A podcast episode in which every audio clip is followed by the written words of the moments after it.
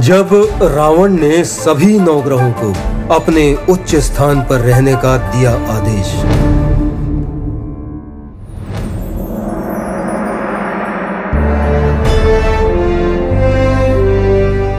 हर माता पिता चाहते हैं कि उनकी संतान दीर्घायु हो।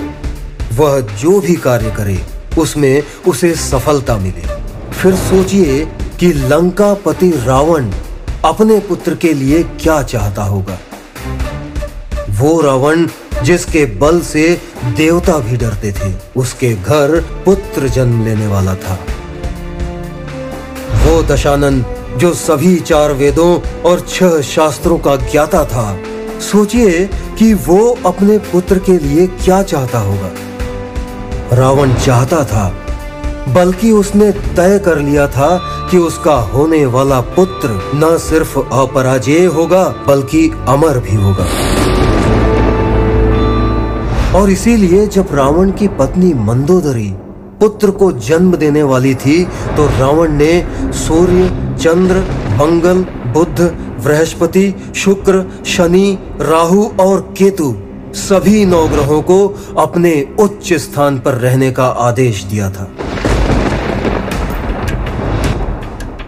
जिन ग्रह नक्षत्रों की दशा देखकर हम अपने सभी मंगल कार्य करने की योजना बनाते हैं, वो सारे ग्रह नक्षत्र रावण से इतना डरते थे कि रावण के पुत्र मेघनाथ के जन्म के समय आदेशानुसार अपने अपने उच्चतम स्थान पर आ गए।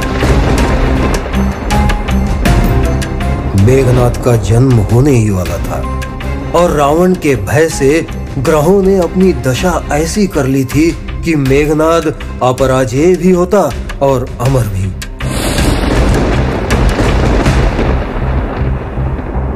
लेकिन प्रकृति के नियम की रक्षा करते हुए, रावण के प्रकोप की चिंता को कुछ पल के लिए अपने मन से हटाते हुए शनि देव ने सही वक्त पर अपना स्थान बदल लिया। और मेघनाद अपराजेय और अमर नहीं हो पाया। ऐसी ही ढेरों कहानियाँ जानने और सुनने के लिए प्लीज़ हमारे चैनल को सब्सक्राइब करें। और अगर आप चाहते हैं कि ये कहानियाँ दूसरों तक भी पहुँचे तो लाइक और शेयर करें। धन्यवाद।